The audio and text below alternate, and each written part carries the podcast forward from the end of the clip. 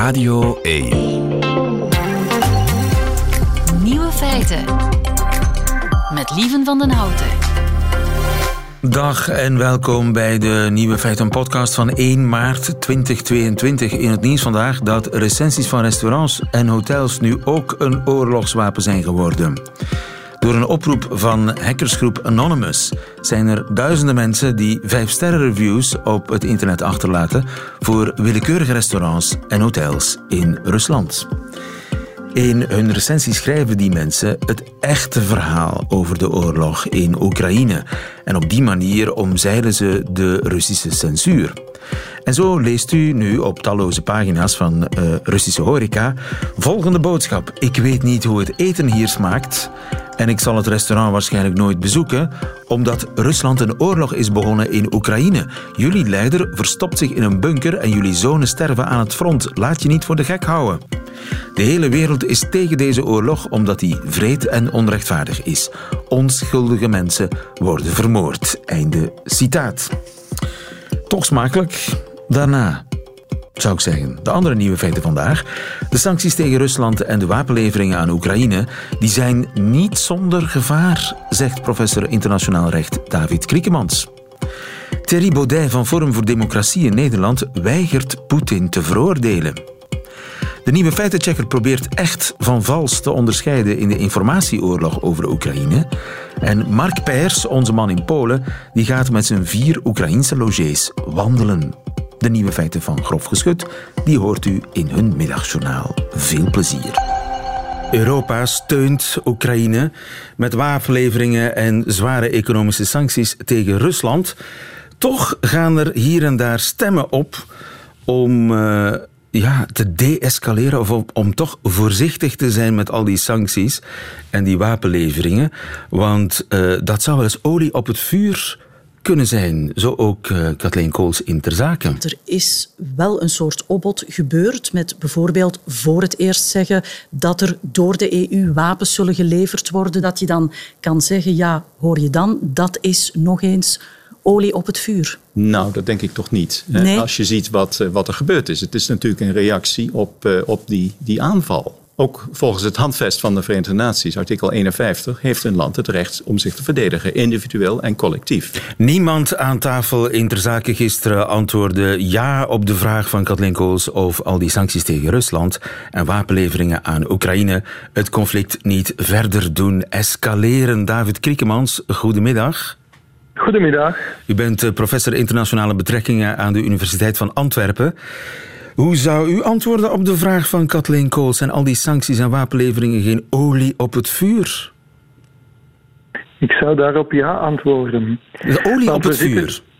Ja hoor, uh, dit is uh, een actie, een reactie uh, die natuurlijk begrijpelijk is, want we zitten al jarenlang in een veiligheidsdilemma met de Russische Federatie. Zij voelen zich onveilig. Wij gaan bewapenen.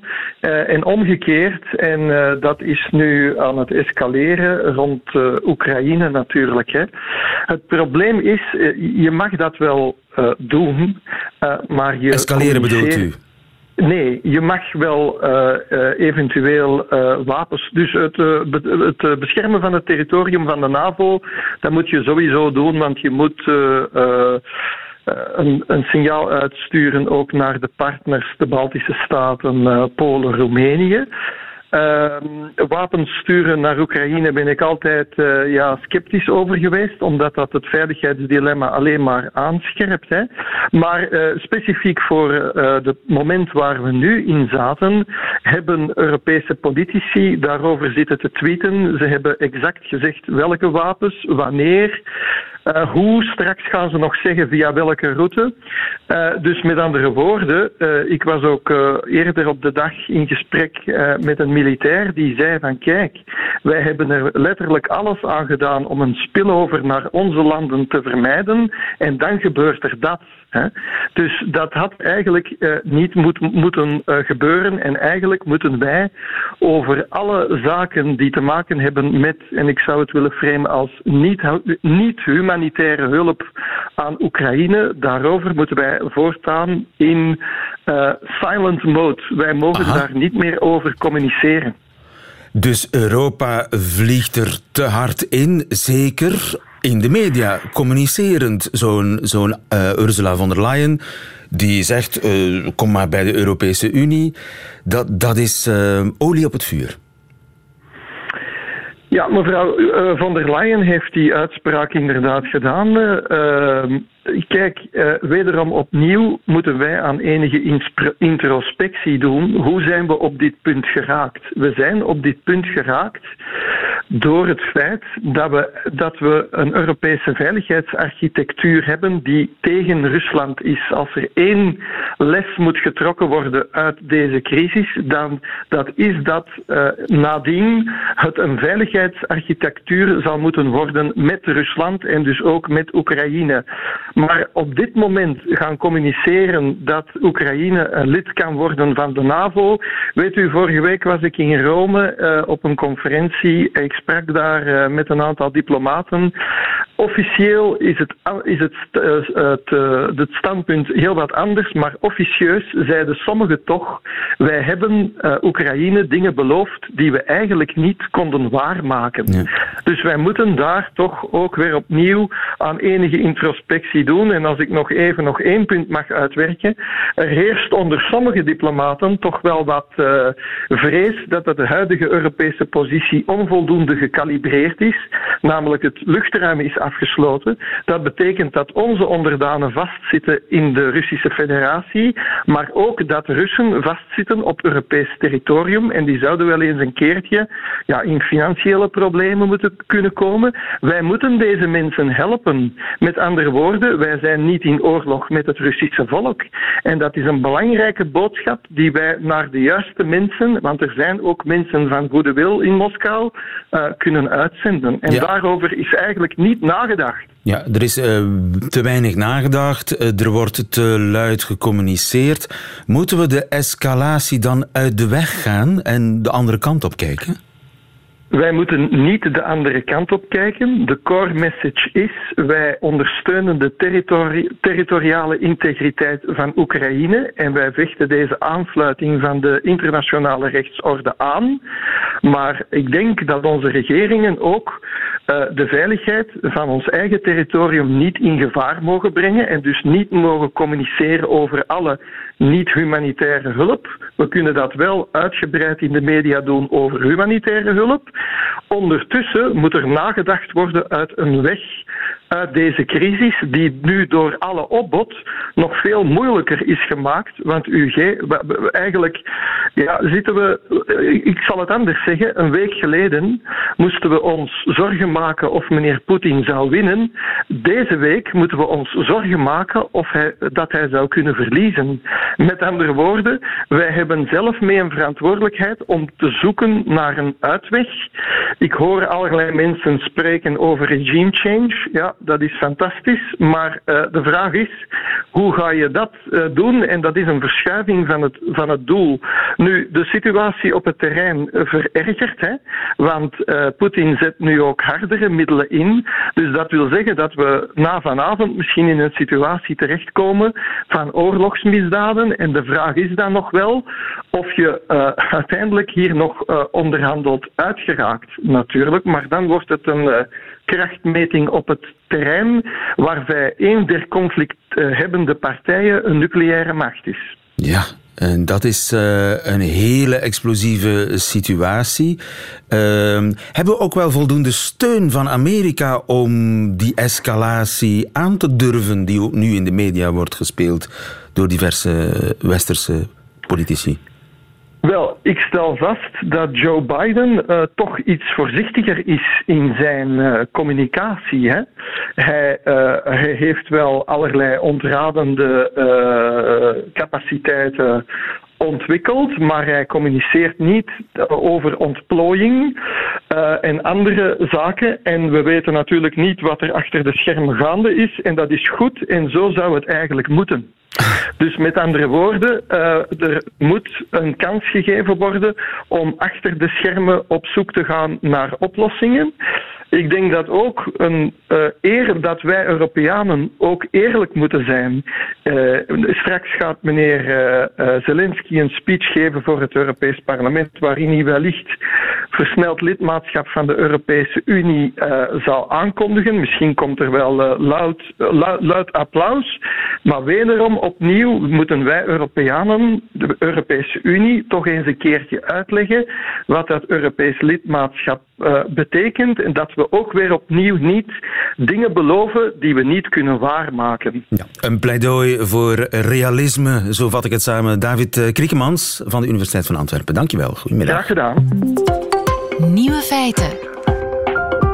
Consternatie in Nederland als de hele Tweede Kamer de inval van Poetin veroordeelt, behalve Thierry Baudet. Ik betreur het. Ik betreur het ten zeerste. Ik vind het verschrikkelijk voor de mensen daar voor ons allemaal, voor, ook voor Rusland. Ik, ik snap alleen niet zo goed wat een oordeel in de internationale politiek te zoeken heeft. Ja, Thierry Baudet van Forum voor Democratie betreurt de gebeurtenissen in Oekraïne, maar veroordeelt de inval niet. Matthias Verbergt, goedemiddag.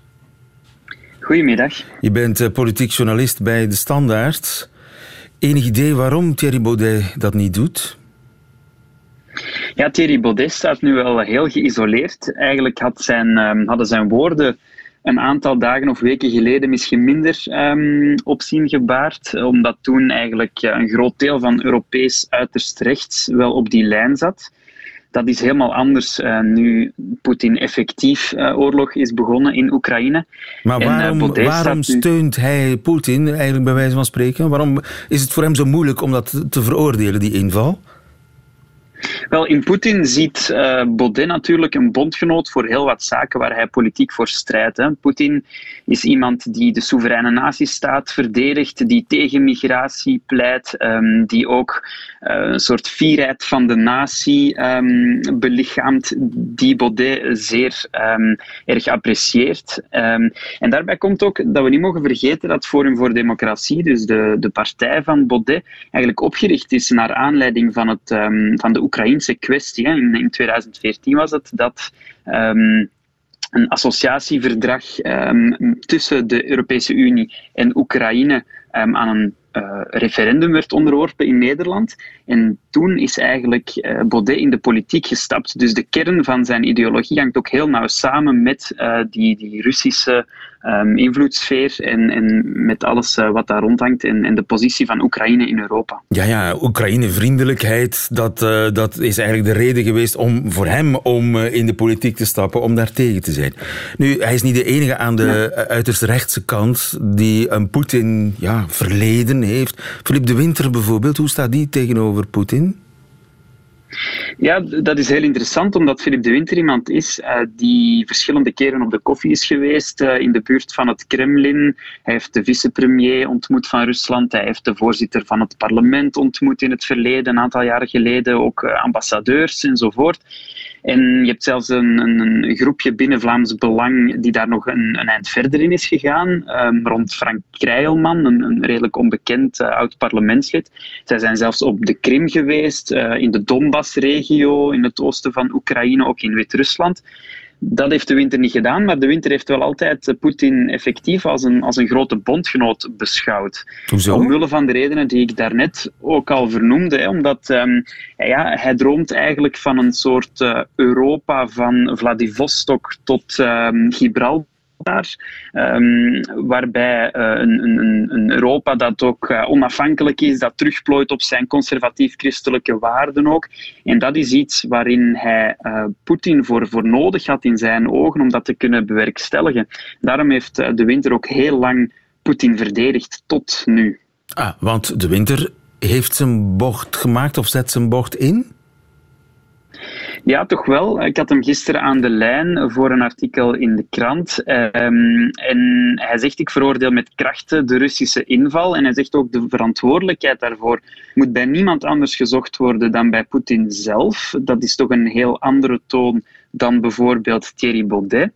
Hij zegt, er zijn geen verzachtende omstandigheden. Natuurlijk zit Vlaams Belang nog niet helemaal op die, op die Europese lijnen van dit moment, van, van zware sancties en bijvoorbeeld op de wapenleveringen hebben, hebben zij en, en Philippe de Winter ook forse kritiek. Maar het valt toch wel op dat, um, ja, dat de Winter die lijn toch wat verlaat. Uh, Frank Krijlman, over wie ik het daarnet al had, die nog wel, want hij kwam bijvoorbeeld een aantal dagen geleden in een uh, artikel op uh, de propagandazender Sputnik aan het woord, waarin hij toch ook nog wel de, um, de aanleiding of de provocatie van de oorlog bij het Westen legde.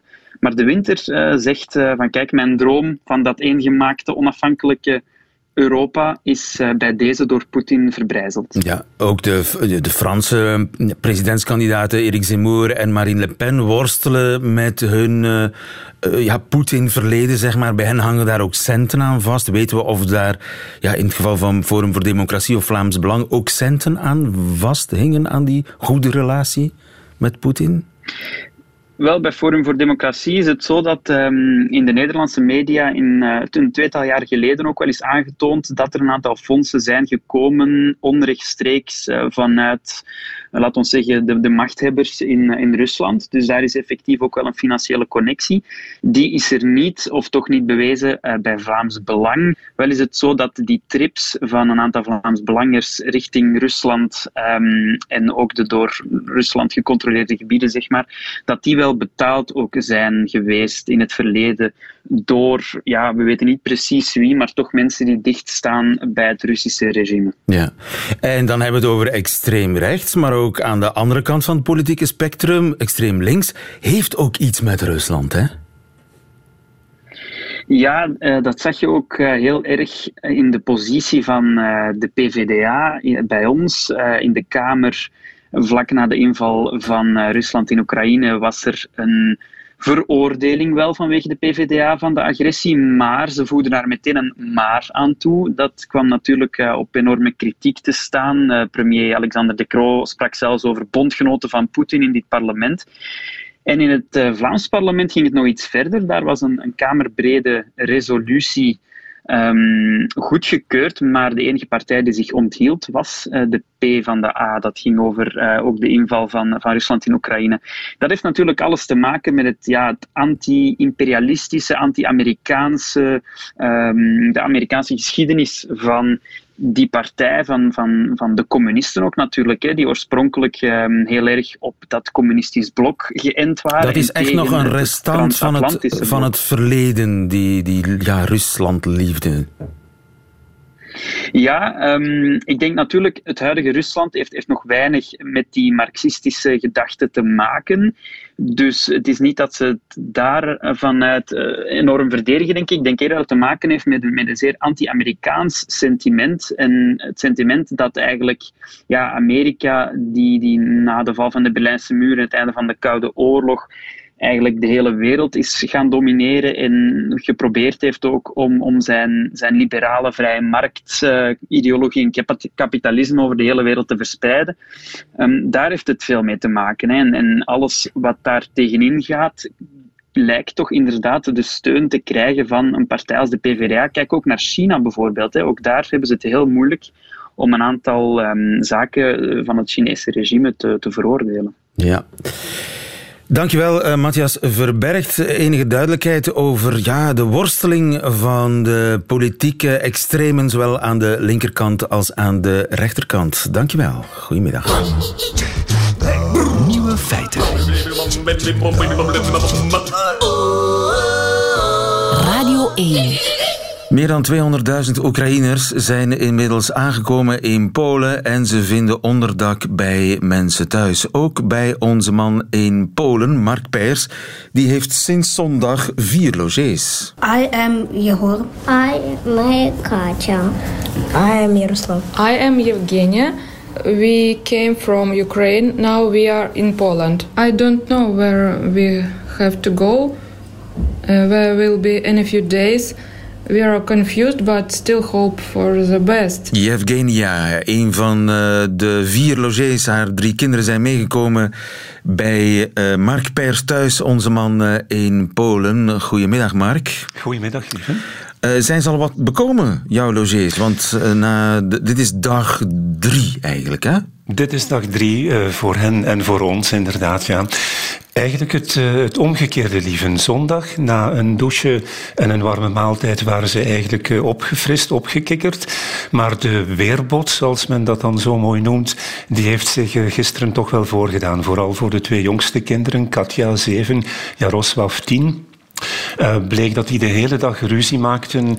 Elk plannetje of elk initiatief werd meteen in een ruzietje vertaald. En bijvoorbeeld van wie mag eerst douchen, wie mag spelen met uh, de, de Franse bulldog pup die hier sinds een week ook bij ons verblijft. Uh, dat leidt, leidt allemaal tot moeilijke situaties tot ruzies.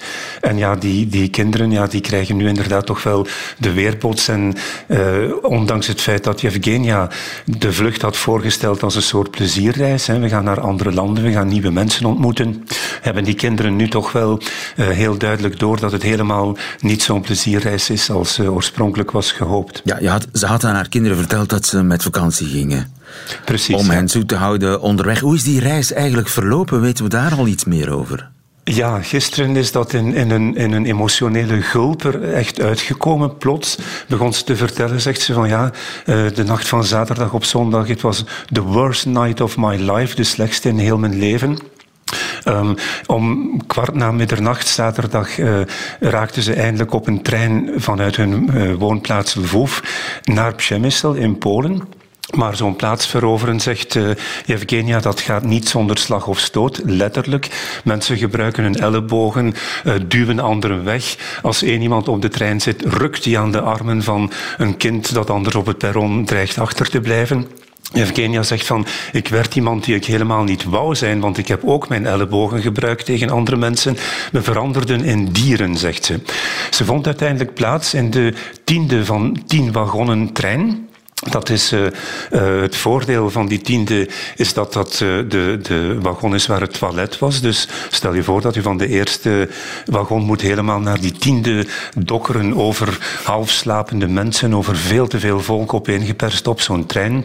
Bijvoorbeeld de kinderen van Yevgenia, die konden alleen maar op de bagage zitten en zijzelf heeft de hele reis uh, rechtstaand moeten doormaken. Dan uiteindelijk zijn ze uh, toegekomen in die stad Przemysl. En dan zijn de wagons stuk voor stuk, en te beginnen met nummer 1, gecontroleerd op paspoorten en dergelijke. Dan had je natuurlijk de pech als je in die tiende zat, zoals zij, dat je helemaal op het eind aan de beurt kwam. Dan was het een tien minutental wandelen naar het uh, sportcentrum van Przemysl, waar de mensen eerst werden opgevangen. En dan om vier uur s'nachts is een bus gekomen die hen naar Lublin bracht. En om tien uur s ochtends hebben wij hen dan zondag in uh, Lublin kunnen ophalen. Ja, dus dat en... is inderdaad een meer dan pittige, vreselijke tocht. Ja, en wat doe je met die mensen de hele dag? Uh, wandelen. Ze, ze, het is soms bijna Monty Python-esque om te zien hoe uh, het dagelijkse leven, de normaliteit, het toch weer haalt op die rare oorlogssituatie. Bijvoorbeeld bij een wandeling in onze stad zegt Evgenia, half verbaasd, half geamuseerd, het lijkt wel alsof de helft van de stad een hotel of een restaurant is. En dat klopt ook, want wij wonen in een heel toeristisch plekje. Of ook bijvoorbeeld, ze is heel nieuwsgierig naar onze manieren van mijn vrouw Maya en mij hoe wij erin slagen om uh, telkens weer zonder vlees te koken. Ze wil dat ook veel vaker doen en dus maken we samen vegetarische curry. En dan op de radio komt plots uh, Super Trooper voorbij en dan zegt ze, wauw, ABBA, mijn favoriete groep. Okay. Ik heb mijn eerste cd'tje daarvan gekocht. Oost-Oekraïners. Oost-Oekraïners. Fan van ABBA. Dus in... Kijk, dat zegt iets over beiden, hè? Dat zegt inderdaad iets over de kracht van, uh, ja, van ABBA, hoe die uh, toch weer doordringen in de, de, moeilijkste gebieden als echte supertroopers. Hè. En volgen zij ook het nieuws? Oh ja, s'avonds uh, openen we een fles uh, Chardonnay en dan uh, luisteren we naar ABBA terwijl we dat glaasje wijn soldaat maken. En dan om zeven uur hebben we via de satelliet het VRT-tv-journaal. Om half acht begint het Poolse tv-journaal. En dan zie je dat Evgenia, ook al begrijpt ze niet alle nuances, toch bij elk ja, positief lijkend bericht van aan het front waar de Oekraïners verrassend goed stand houden, zegt ze ja, onze mannen gaan nooit opgeven met vechten, nooit nooit, nooit, nooit. Ja. Heeft zij contact met haar man? Want een van die mannen waar ze het over heeft, is haar eigen man, hè? die aan het vechten is. Precies, Anjay. Hij is van beroep uh, IT-specialist, computerspecialist.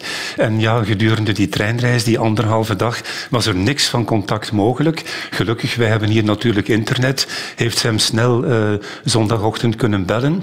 En vooral geruststellen, want ja, die man zat daar nagelbijtend in het appartement waar zij woonde met als enige gezelschap een schnauzerhond. Dus die wil natuurlijk wel weten van hoe gaat het met mijn familie. En gelukkig heeft ze dus via internet hem kunnen bereiken en geruststellen. Ja, en is hij effectief aan het vechten? Heeft hij zich aangesloten bij het leger? Hij zit nog thuis te wachten op, eh, op de mobilisatie. Ja. En de kinderen, kunnen die naar school op de een of andere manier? Wel, een van de miljoenen uh, tekenen van, van Poolse solidariteit is dat de gemeenteschool hier in Kazimierz-Dolne vandaag een soort themadag organiseert voor de Oekraïnse vluchtelingenkinderen. Uh, ze gaan kunnen spelen met Poolse leeftijdsgenootjes. Ze gaan ja, in, in een uh, vertrouwde klas om. Ja, ze, ze gaan hier natuurlijk niet naar school, maar elke klas lijkt op elke andere klas. Dus dat gaat hen een soort geborgenheid geven, toch wel wordt gehoopt. En van de weeromstuit krijgen de almas eindelijk eens een paar uur rust. Want tegelijkertijd is zo'n schooldag ook een, uh, een dag van kinderopvang. En kan Yevgenia eindelijk eens alleen wandelen, uh, een uitgebreider bad nemen, zich verzorgen en dergelijke meer. Ja, hoe het uh, normale leven met school, met een glaasje wijn, met ABBA zelfs zo langzamerhand toch na enkele dagen al zijn intrede neemt in Polen. In het gezin Mark Pers. Een gezin dat uh, kortstondig wordt uitgebreid met een Oekraïens gezin. Zij het zonder de vader. Mark Pers, ik hoor je morgen weer. Ik ben benieuwd hoe het morgen gaat met je familie. Heel graag, tot morgen. Nieuwe feiten. De oorlog tussen Rusland en Oekraïne is uiteraard ook een informatieoorlog. Wat is echt, wat is vals? Voor u en mij is het kaf nauwelijks van het koren te scheiden, maar gelukkig hebben wij een nieuwe feitenchecker.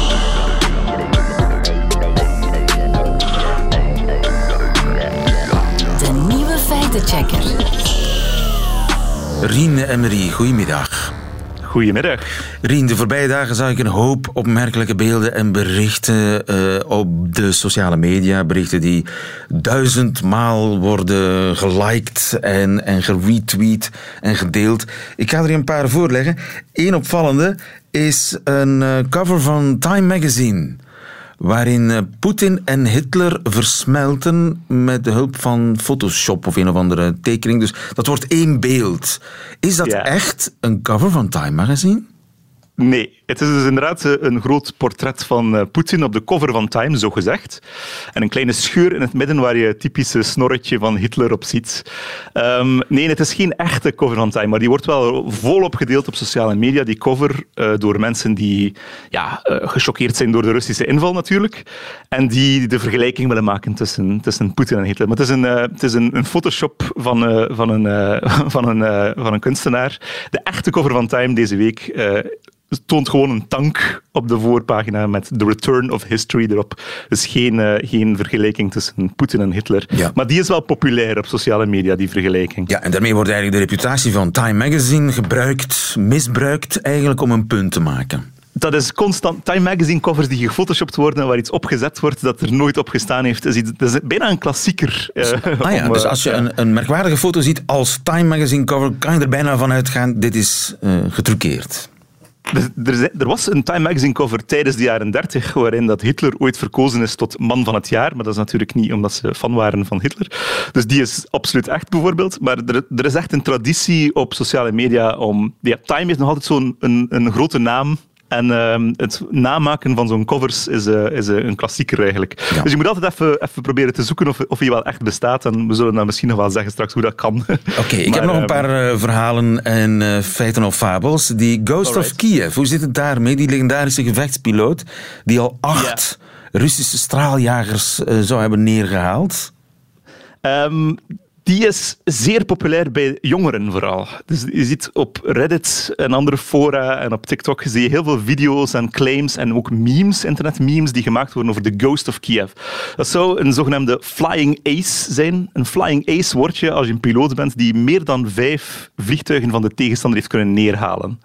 En zo'n legendarische figuren die dan uh, ja, echt zo uitzonderlijke prestaties leveren, één soldaat ergens, één piloot, dat is ook een verhaal dat telkens terugkomt in elke oorlog. Maar dus de Ghost of Kiev, bestaat hij of bestaat hij niet? we weten het niet 100%. We weten wel dat er uh, Russische vliegtuigen al neergehaald zijn.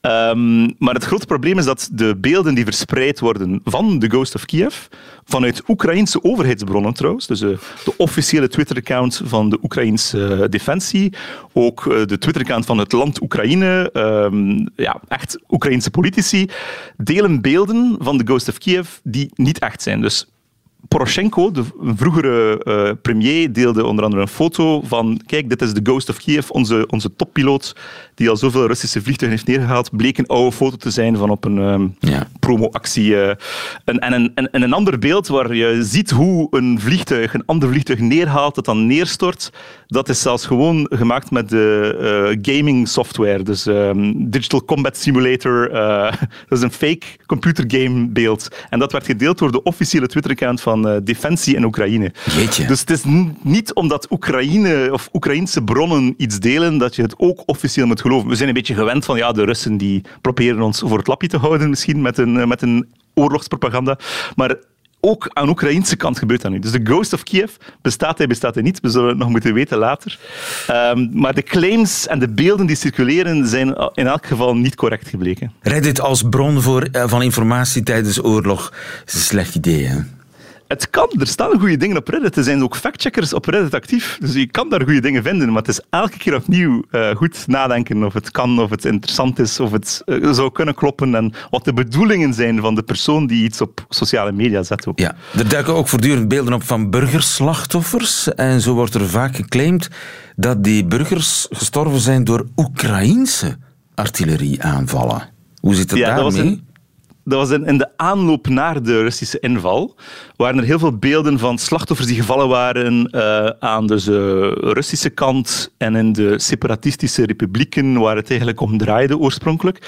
Um, onder andere een meneer wiens been was afgeblazen door een Oekraïnse artillerieaanval. Maar als je goed keek op het filmpje, zag je dat er, dat er zo'n pin van een prothese uit zijn broekspijp stak een uitgerafelde broekspijp met een pin van een prothese die eruit stak. Dus die man was zijn been al kwijt en speelde alsof hij zijn been kwijt was. Dus, maar er zijn ook nog ergere dingen. Er hebben zelfs uh, in een bepaalde propagandaactie hebben de Russen um, twee lijken uit het mortuarium die al uh, een, een autopsie hadden ondergaan. En je kon zo die cuts zien in de schedel en door de hersenen. Die lijken in een auto gezet, zonder nummerplaat. Uh, die auto in brand gestoken en wat erop geschoten met kogels. En dan gedaan alsof het een Oekraïnse bermbom was die had uh, proberen een aanslag plegen op een, op een politicus uit, uh, uit Donetsk. Dus het, het, is, het, is, het, was echt in de aanloop naar de oorlog waren er heel veel uh, zogenaamde false flags vanuit de Russische kant, waarin men zei van kijk, we worden hier aangevallen door Oekraïners en er zijn slachtoffers gevallen daarbij en die slachtoffers bleken heel vaak fake of al lang dood te zijn. Dus het is, uh, dat is ook wel heel, heel erg geweest, ja. En in Donetsk zouden er massale volksfeesten aan de gang zijn. Ja, uh, dus toen Rusland uiteindelijk binnenviel, waren de Russische staatsmedia die zich heel hard ingeschakeld hebben in het, in het discours van de Russische overheid als het over deze oorlog gaat. Zij gebruiken het woord oorlog trouwens niet, maar militaire operatie. Um, zijn ze gaan filmen in de straat, in die separatistische republieken die uh, liever bij Rusland willen horen. Um, en daar stond inderdaad dan een groepje mensen met Russische vlaggen te zwaaien, maar dat was zeer beperkt. En uit alle, uit alle achtergrondbeelden bleek ook dat het ja, gepland was om dat soort... Want men wil de boodschap brengen aan het Russisch thuispubliek van kijk, men is super blij dat wij dit doen dat wij Oekraïne binnenvallen. Men is heel blij in die, in die, in die republieken, uh, die Russisch sprekende bevolking daar in Donetsk en Luhansk. Die zijn super blij dat wij dit doen voor hen. Ehm, maar die feesten zijn wel echt dat is wel echt gebeurd. Die mensen hebben daar echt staan zwaaien met vlaggen. Er, er stonden daar een, een 10, 20 mensen inderdaad met Russische vlaggen te zwaaien, maar je weet wie, wie dat zijn. En eh, misschien is, is, het ook niet zo massaal als het wordt voorgesteld, als het maar zo weinig mensen zijn. Um, ja, het is, het is constant opletten met, met zo'n beelden. En het is, ja, het is echt een mijnenveld. Een journalistiek mijnenveld ook. Uh, het is uh, heel erg voor de bevolking ter plaatse. Maar ja, jouw taak is een hele belangrijke taak uh, deze dagen om uit te maken of iets klopt of niet klopt. Voor zover we dat kunnen uitmaken. Maar we moeten het toch in elk geval proberen. Zo is er ook dat TikTok-filmpje, heel populair op TikTok, van die parachutisten die landen in Oekraïne. Die Russische parachutisten. Ja, er zijn verschillende zelfs van parachutisten. TikTok is eigenlijk een heel belangrijke bron geworden nu voor, voor, het, voor, het, voor zo'n filmpjes. Die gaan heel makkelijk viraal door het algoritme daar. En uh, er zitten heel veel jonge mensen op ook. Uh, maar er zijn zoveel beelden al uit het conflict in Rusland-Oekraïne, dat al sinds 2014 aan de gang is, dat die nu constant ook gerecycleerd worden. Onder andere die parachutisten, dat, waren geen, dat was geen dropping van Russische parachutisten in Oekraïne momenteel. Dat was een oude oefening van het Russische leger, uh, waarbij zelfs een van de parachutisten zichzelf filmde terwijl hij naar, naar beneden aan het, aan het dwarrelen was. Ja. Dus ja, ja, er zijn gewoon er zijn wel parachutisten geland deze dagen natuurlijk. Er zijn er geland, maar dat beeld, massaal beeld van, van heel veel parachutisten die, die landen, uh, was oud, was uit 2018. Ja. Maar het is omgekeerd, en dat is, het, dat is nog het laatste wat ik moet zeggen eigenlijk. Omgekeerd is er ook een, een soort push op sociale media over berichten in de pers die verschenen zijn, die echt zijn, waarvan men beweert dat ze fake zijn. Dus dat kom je ook heel vaak tegen nu. Zo, de, allereerste bekendste foto van de eerste dag van de inval was uh, een, een, gezicht van een bebloede vrouw met uh, een verband rond haar hoofd voor een appartementsgebouw in Kharkiv uh, in het oosten van Oekraïne dat uh, gebombardeerd was door de Russen. En men beweerde van, ja nee, dat is geen foto van nu, dat is een foto die van een gasontploffing is uit 2018, maar het is echt wel een foto van nu. Dus in tegenstelling tot valse beelden die worden voorgesteld als echt, heb je ook nu het probleem van mensen die beweren over echte beelden dat ze vals zijn. Dus het is het dubbele opletten, uh, wat dat uh, het heel moeilijk maakt, is waar. Sterkte, Rien Emery, de komende weken, want je zal overuren moeten draaien. Rien Emery, dankjewel en in elk geval tot volgende week, de nieuwe feiten checker. Tot volgende week. Nieuwe feiten. Radio 1. Ziezo, dat waren ze, de nieuwe feiten van 1 maart 2022. Alleen nog die van het Nederlands-Vlaamse cabaretduo Grof Geschut hoort u nu in hun middagjournaal. Nieuwe feiten. Middagjournaal. Beste luisteraar, zet u zelf schrap. Zet de champagne al maar klaar. Hou u vast aan de takken van de hoogste bomen. Haal je feestneus uit de la la la la la la. Bind vast wat nog niet is meegesleurd door Eunice. Want het is zover. Ze komt eraan. Het is gebeurd. De grootste orkanen kunnen er een puntje aan zuigen. De verderfelijke Russische troepen zijn verwaarloosbaar met het denderende geweld dat ons land nu te wachten staat. Tromgeroffel en klaroengeschal. Schuilkelders gebarricadeerd. Ik verhuis vandaag naar België. Oei, oei, oei, oei, oei. Ik weet het, ik weet het. Ik zal nooit echt één van jullie zijn. Daar ken ik de Belgen ondertussen al wel goed genoeg voor. Maar wat voelt het heerlijk om een innerlijke Belg eindelijk naar boven te kunnen halen. Nu kan ik ongegeneerd de woorden autostrade, pennenzak en recycleren zeggen, zonder dat iemand me raar aankijkt. Ja, als je het zo gaat uitspreken, gaan mensen nu wel degelijk raar blijven aankijken. En ik heb dankzij mijn verhuis een nieuw Vlaams woord geleerd. Domiciliering. Pardon? Domiciliering. Domiciliering. Domiciliering. Domiciliering. Ja, dat dat plek waar je huis staat betekent. Ja, niet helemaal. Wij Nederlanders noemen dat gewoon woonplaats of adres. Maar jullie hebben sowieso vaak veel chique woorden. Ook vaak veel woorden voor één en hetzelfde ding. Zoals bij een wastafel. Dat is niet enkel een wastafel. Dat is ook een poembak of een lavabo of een fonteintje. Lampetkom, urinoir, wateropvangbak, opvangunit voor water, H2O water, zeecontainer. Enfin, Mirte gaat emigreren en u mag het geweten hebben. Ze verhuist overigens niet zomaar naar België. Nee, nee. Ik word er een van de stad. op 10 minuten fietsafstand van mijn appartementje. U begrijpt natuurlijk, beste luisteraar, dat ik vandaag kon komen opdraven als privé-verhuisteam. Ja, mijn 18e-hands autootje mag de lage emissiezone niet in. En Landers ouders hebben een grote bus. Of nee, nee, nee, camionet. Huh? Dus beeld u even in. Ik zit aan het stuur van mijn ouders, dus haar ex-schoonouders, hun camionet. Tegen mij aangepropt in de kleine cabine zit Mirte, dus mijn ex, met tegen haar dan weer aangepropt haar nieuwe lief Jonathan. Smoorverliefd, de handen in elkaar verstrengeld op de verhuisdag van hun liefdesnest. Toch mooi dat dat allemaal kan? Ja, zeker. Het pendelen tussen Antwerpen en Utrecht, puffend van benzinestation naar benzinestation met mijn Opel Corsa uit de jaren 30, ligt eindelijk in het verleden. Vanaf nu pik ik haar elke dag waarop wij een voorstelling spelen op en rijd ze mee met mijn elektrische wagen. Wat gezien de huidige omstandigheden op het vlak van olietoevoer alleen maar keihandig is. En ik kan een uur langer slapen zonder die rit. Alleen maar voordelen. Ja, alleen maar voordelen. Neemt u ons niet kwalijk, lieve luisteraar. We hebben nog een heleboel dozen uit te laden, uh, dus we gaan verder met de verhuis. Haar nieuwe lief Jonathan verzamelt al sinds zijn vijfde Pokémon-kaarten. Het zijn nogal wat dozen, maar hij moest deze namiddag gaan werken. En ik heb nogal een slechte rug. En ik woon nu toch vlakbij. U ziet het. Alleen maar voordelen. Tot morgen.